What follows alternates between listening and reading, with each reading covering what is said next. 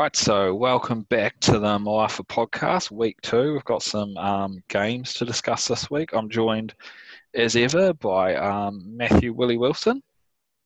G'day, everyone. And I'm also joined by our first guest, um, Michael Roberts, otherwise known as the King in the B League, not the King of the B League, the King in the B League. Uh, kia ora e te uh, Moafa whānau. Um, yeah, good to be here.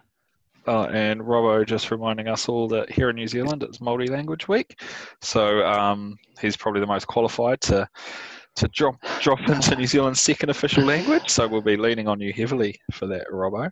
Um, so. Um, so for this week, we are going to give you a bit of a roundup on how things stand in Moafa land.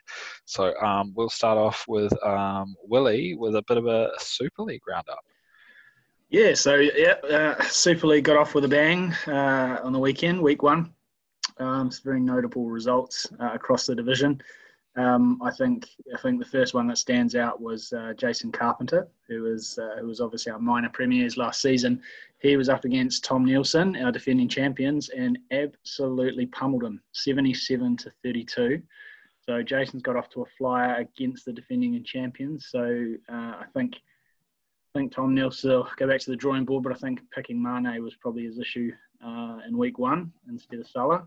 Um, and he acknowledged that on the page, uh, which people will have seen there. Um, uh, as I said in the in the update, uh, there was notable notable wins for Dan Parker as well against John Pearce. He's back back in the Super League, and Jono, uh, yeah, was was taught a lesson in week one. So um, he's going to have to go back to that drawing board and see what he can do to try and get some points on the board in his first weeks back in the Super League.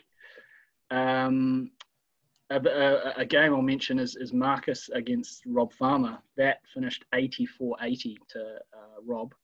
So very high scoring game, and as is the cool nature of the Super League, you can score 80 points and lose, which is uh, heartbreaking, but it is what it is. Um, another another similar result was Grant Riwi uh, and Scotty Martin, 76-74 to Grant Riwi. So a tight battle there.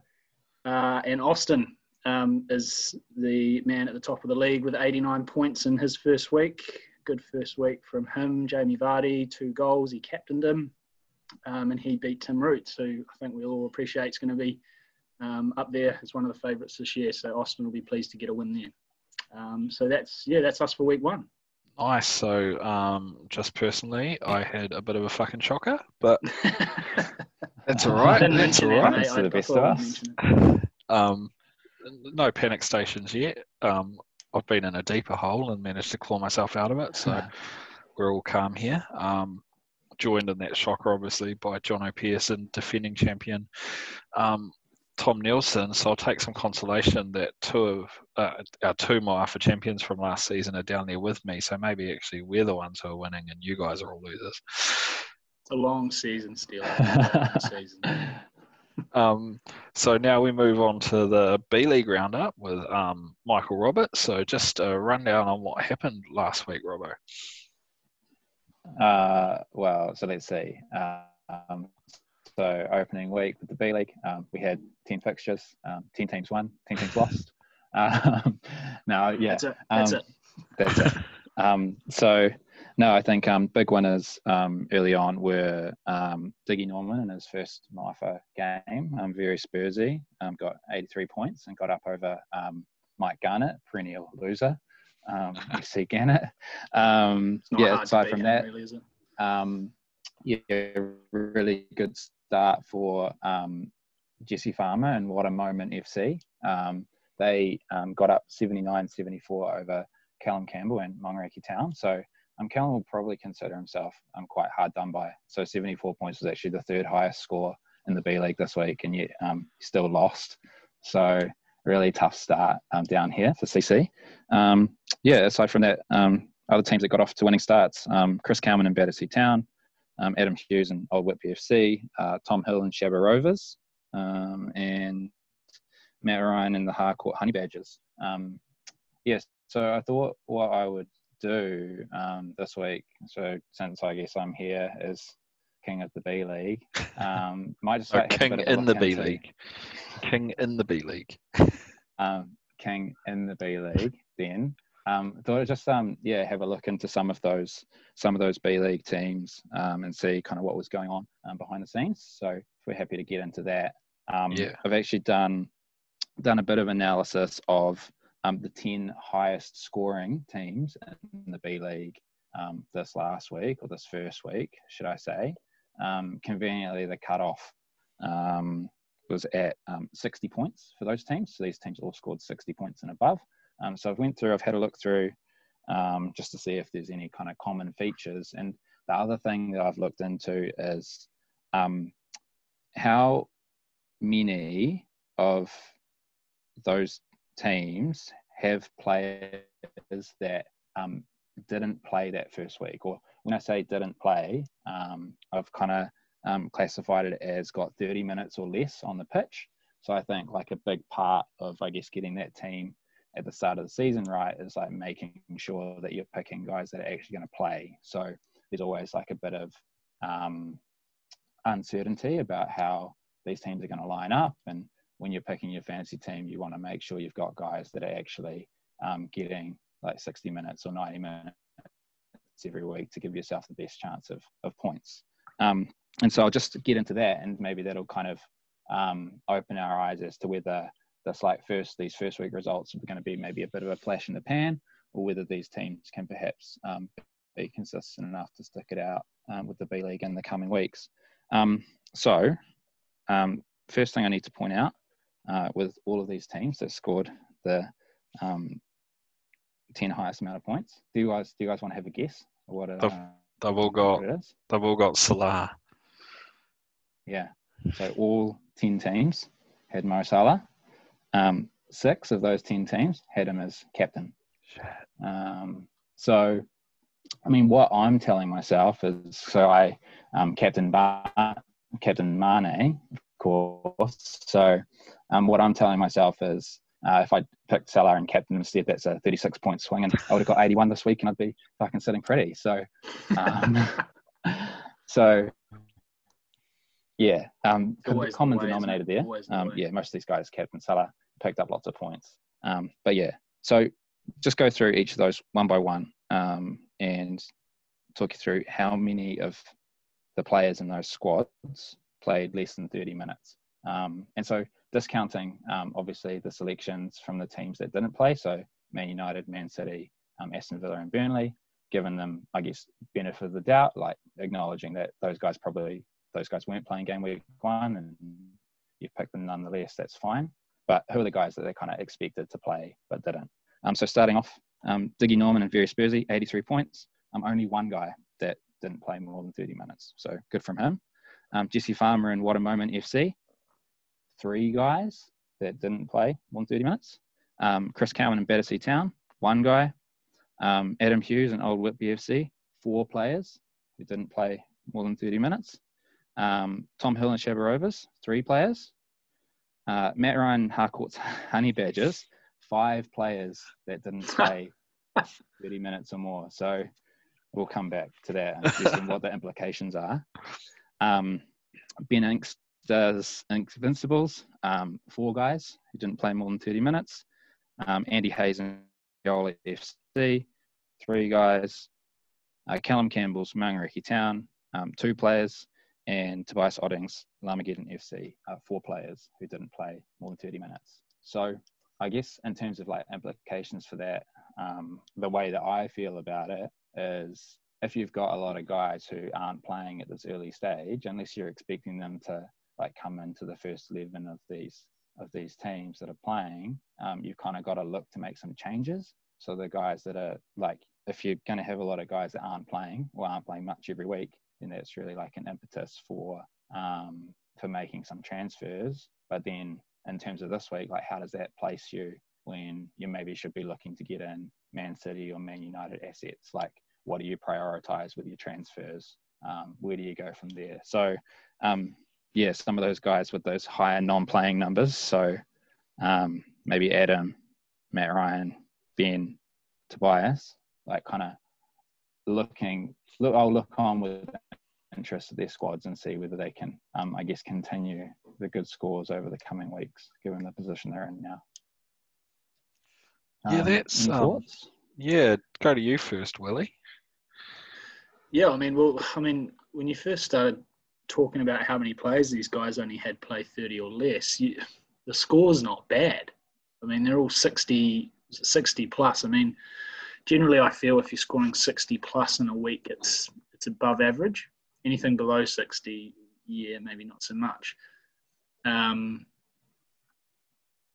but we've got to remember that for was it six out of ten of those guys, they captain Salah. So that's 40 of your, your points right there anyway. Yeah. So how many of their players in their squad actually got attacking returns or clean sheets? So um, yeah, I think those teams they've done well in week one, but that's where I guess the element of luck, the luck side of fantasy football comes into play a little bit. I think there's some surgery needed there from those those guys because it, that's not going to be like that every week. I mean, Salah's not going to do that every week as as much as he's a fantastic player um, and he has great underlying stats and generally delivers.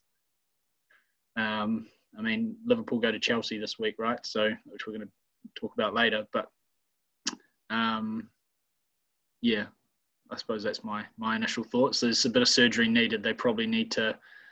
Unfortunately, and this is the way I would look at it if I was in this position, is I don't want to use my transfers on my fringe players. You want to be trying to use your, your transfers on maybe juggling those premiums. So with those guys in that position, they may over the next five, few weeks, they're either going to have to get their premiums bang on that drag them through, or they're going to have to start using some transfers on some of those fringe players that aren't playing or starting to kind of top them up a little bit, if that makes sense. Yeah, I think one of the other things it shows, and if you read anything on um, fantasy football, all those big guys all also talk about how it boils down to captaincy choice. And I think what what that shows is you can get away with only having sort of six of your, well, more than that. So what you get for 15 players, so 10 of your 15 having good minutes because you've actually picked the right captain for the week. So I think that goes to your luck thing, but it's also making sure you've got those premium guys in your team that will um, will give you big returns with that C uh, C next to their name. Yeah, I mean, I mean those guys essentially in week one have done well because they picked the right captain, but that's not going to be the case every week, and that's where they're going to have to have those fringe guys, those four or five fringe guys in their starting eleven. You know, making up that difference on in the bad weeks. Um, yeah, and I guess um, I guess we'll just quickly come to you, Rob, on the back of your week. You've done um, if you don't mind me saying it on this podcast, you've done almost a nuclear option and dropped the old wild card. Um, early wild card, and I think we'll see a lot of early wild cards this season. Um, just don't need to tell us what you're what you're doing with your team, but just sort of your your motivation for doing that. Um, Okay. Yeah. Thanks, mate. Um, I. Yeah. Like, I guess it's never the intention um, to play an early wild card. Um, but um, if I was going to be honest with myself, I probably didn't put um, enough effort into thinking about my team prior to game week one. Um, so it's quite a scratch team put together to start with. And I think um, this season, maybe more than other seasons, um, with the fact that you didn't have um, Man United or Man City playing in that first game week. Um, and so you're potentially looking to pivot quite a bit between game week one and game week two anyway. Um, I think that pro- maybe provides like more justification um, for playing that wild card. I think that plus, because I've obviously rationalized this in my head a lot, um, the I guess the truncated preseason um, that these teams have had plus like the ongoing transfer window um, maybe means that you don't like, or at least for me, um, you don't didn't really have like a really clear sense about how some of these teams were going to line up um, with their new signings, and so I think having that like first game week to kind of have a look at that and see like who's playing where um, what's going on with those teams, um, maybe feel a lot more confident about you know selections after that, um, and maybe that's going to put me in a better position rather than I've selected my game week one team. I'm committed to like seeing how it goes for like four or five weeks, and then you maybe end up with some like lost time there where you if you just like moved a little bit earlier, um, you perhaps like are making some more gains. But anyway, that's that's how I've rationalised it for myself. Um, probably extremely unconvincing, uh, but I guess we'll just have to um, see how the cookie crumbles over the next few weeks. So yeah, so I guess um, moving on on the subject of wildcards quickly.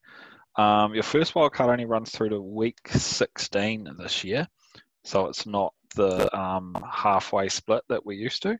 So just something to be aware of. And also, while on the subject of wildcards, we're going to move into a new segment this week, um, and it's on the bandwagon with Willie. Stilo. Um, I like that name. I think it has a ring to it. We should yep, keep that for the season. Um, yeah, so bandwagons. I mean, I think it's it's more accentu- accentuated at the start of the season when there's still not a lot of games played, not a lot of data out there, and a lot of managers, fantasy managers, are still guessing or prodding in the dark as to where they want to go and what players they want to pick up, and, and I guess bandwagons result from this. So I mean, if we look at transfers in for uh, the moving from week one to week two, I haven't got the list uh, in front of me, unfortunately, so that's poor on my part prep wise. But um, one I did notice was Patrick Bamford is um, an early bandwagon. Now, uh, I mean, I obviously thought Leeds actually played quite well against Liverpool. Um, very attacking. Bamford scored a goal due to a Van Dijk mistake, um, which was quite nice to see Van Dijk make a mistake for once. Um, so he scored a goal, and there's a lot of people getting on the Patrick Bamford bandwagon. Um, and he has, I believe, gone up in value now. So he was five, 5.5, he's gone up to 5.6. Um, for me, it's an absolute hard no. Patrick Bamford, uh, there's a stat that was uh, announced on the eve of the Liverpool game. He's played 28, this was before he scored on the weekend. He'd played 28 games in the Premier League for four different clubs and had scored one goal. Now, that for me suggests that the guy is very much a good championship player, but he's not necessarily a good Premier League player. He's sort of in that middle ground. He can't quite make the step up, and there's no evidence at the moment to suggest otherwise. Uh, he scored one goal. We've seen in past seasons players that have scored on the opening day and then done nothing. One springs to mind that who was that striker for um, Huddersfield the other year? Um, what was his name? He scored on the opening. He got two goals on the opening day, and then we hardly saw him again for the rest of the season. But week one, everyone, eh, week two, sorry, everyone brought him in. I can't remember his name now. He'll come to me at some point. I feel like Bamford could be in a similar bracket. Leeds do look good, but I just, uh, you know, I feel like it's a bandwagon. I'm not convinced there. Um, and the the other point I was going to bring up, without you know going on for too long, was uh, it's not so much a bandwagon, but it is the way people are thinking this week. After Salah's hat trick, there's a lot of people jumping on Bruno Fernandes from uh, from Salah to Fernandes. Now, I'm not saying that's a bad move, um, but there is a bit of a trend this week to get Salah out, bring United assets in if you haven't already benched one in week one. Uh, so you've already got one. Um, don't know what you guys think there, but that seems to be a bit of a trend. And again, that's for me a very 50 50. Taking out a guy that's just scored a hat trick for a United player, that's a great player. Um, did very well um, once he was signed in January. But there's no guarantee we haven't seen United yet. You know, is it worth, you know, having a week to see how United set up, how they're looking in the new season before diving on some of these players? Um, I don't know. I think I think I think a lot of people this week are very torn between making that early change to try and maybe find some value, uh, or holding and making two transfers in game week three when we've got another week of games and data under our belt to make better decisions. Um, Mm. But again, you could take a gamble and it could pay off massively, especially if it's a differential. Um, a few Everton players, I think, would fall into that category as well after the top game, likes of Lucas Digne, uh, James Rodriguez. What are we calling him at the moment? Hemi Rogers. Is yeah, that right? Hemi Rogers. Yeah. Hemi Rogers. Um, right. So Everton played very well against Spurs, I thought. So I think there's a lot of play at people jumping on Everton assets early. Calvert Lewin scored the goal. Um, he's actually in a very awkward price bracket for me at seven. Um, so I don't know. I'm personally, I'm a bit more of a conservative manager, and I'd rather hold and just have another week to assess. But I'm not ruling out a change either. But yeah, that, that's I guess that's my thoughts on bandwagons early. Bamford for me is the the obvious bandwagon in week one. Yeah. What do you guys think? Um, yeah, Robert, you got any thoughts there?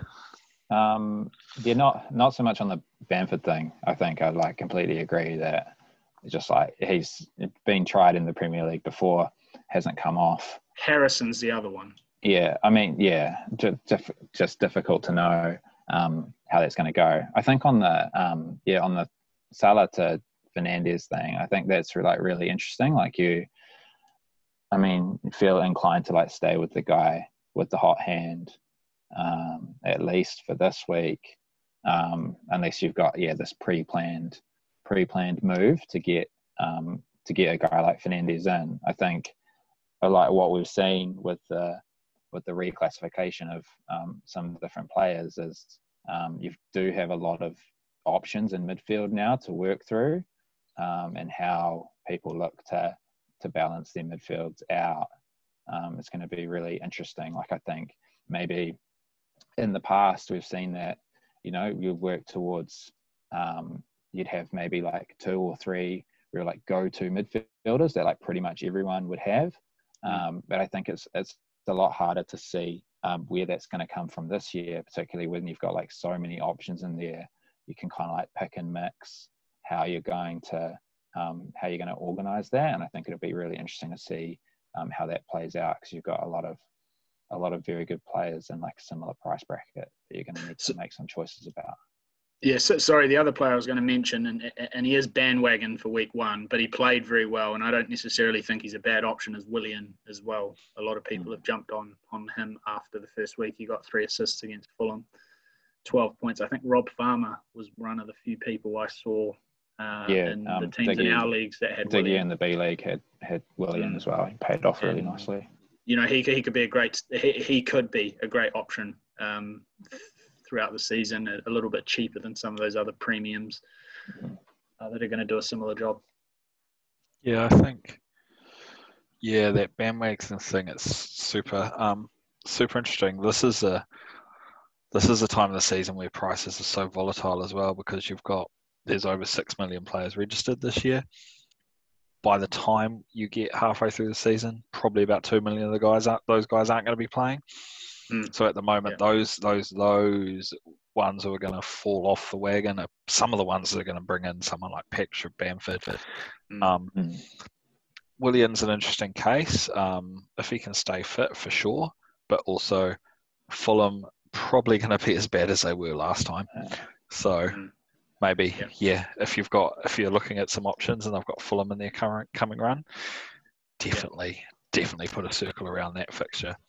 Sorry, a final bandwagon shout out before I sign off on this whole piece is Newcastle. I think Jeff Hendrick is uh, a bandwagon this week as well after his goal and assist against West Ham. A terrible West Ham side for me though. Um, doesn't necessarily say Newcastle are an amazing team all of a sudden, but I think a few people have just jumped on Jeff Hendrick as well um, as an option. So just on West Ham, something amazing that I read today is they had a win in the Carabao Cup um, with their B team, and the front line of their B team cost West Ham over ninety million pounds. Ooh. Oh, oh my gosh. Um, so on to um, on to B teams. Robbo, do you want to give us a uh, sort of rundown of what's coming up this week in the B League?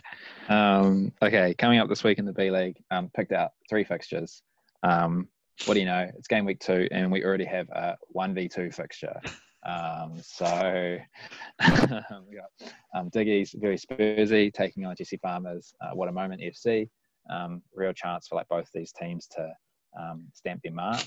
Um, you know, whichever one, um, whoever wins there is probably going to go top of the league. Um, start looking very strong early on. So both managers will want that. Um, other another fixture I picked out: um, Matt Ryan's Harcourt Honey Badgers versus Ben Inkster's Invincibles. Um, those two uh, have a bit of history.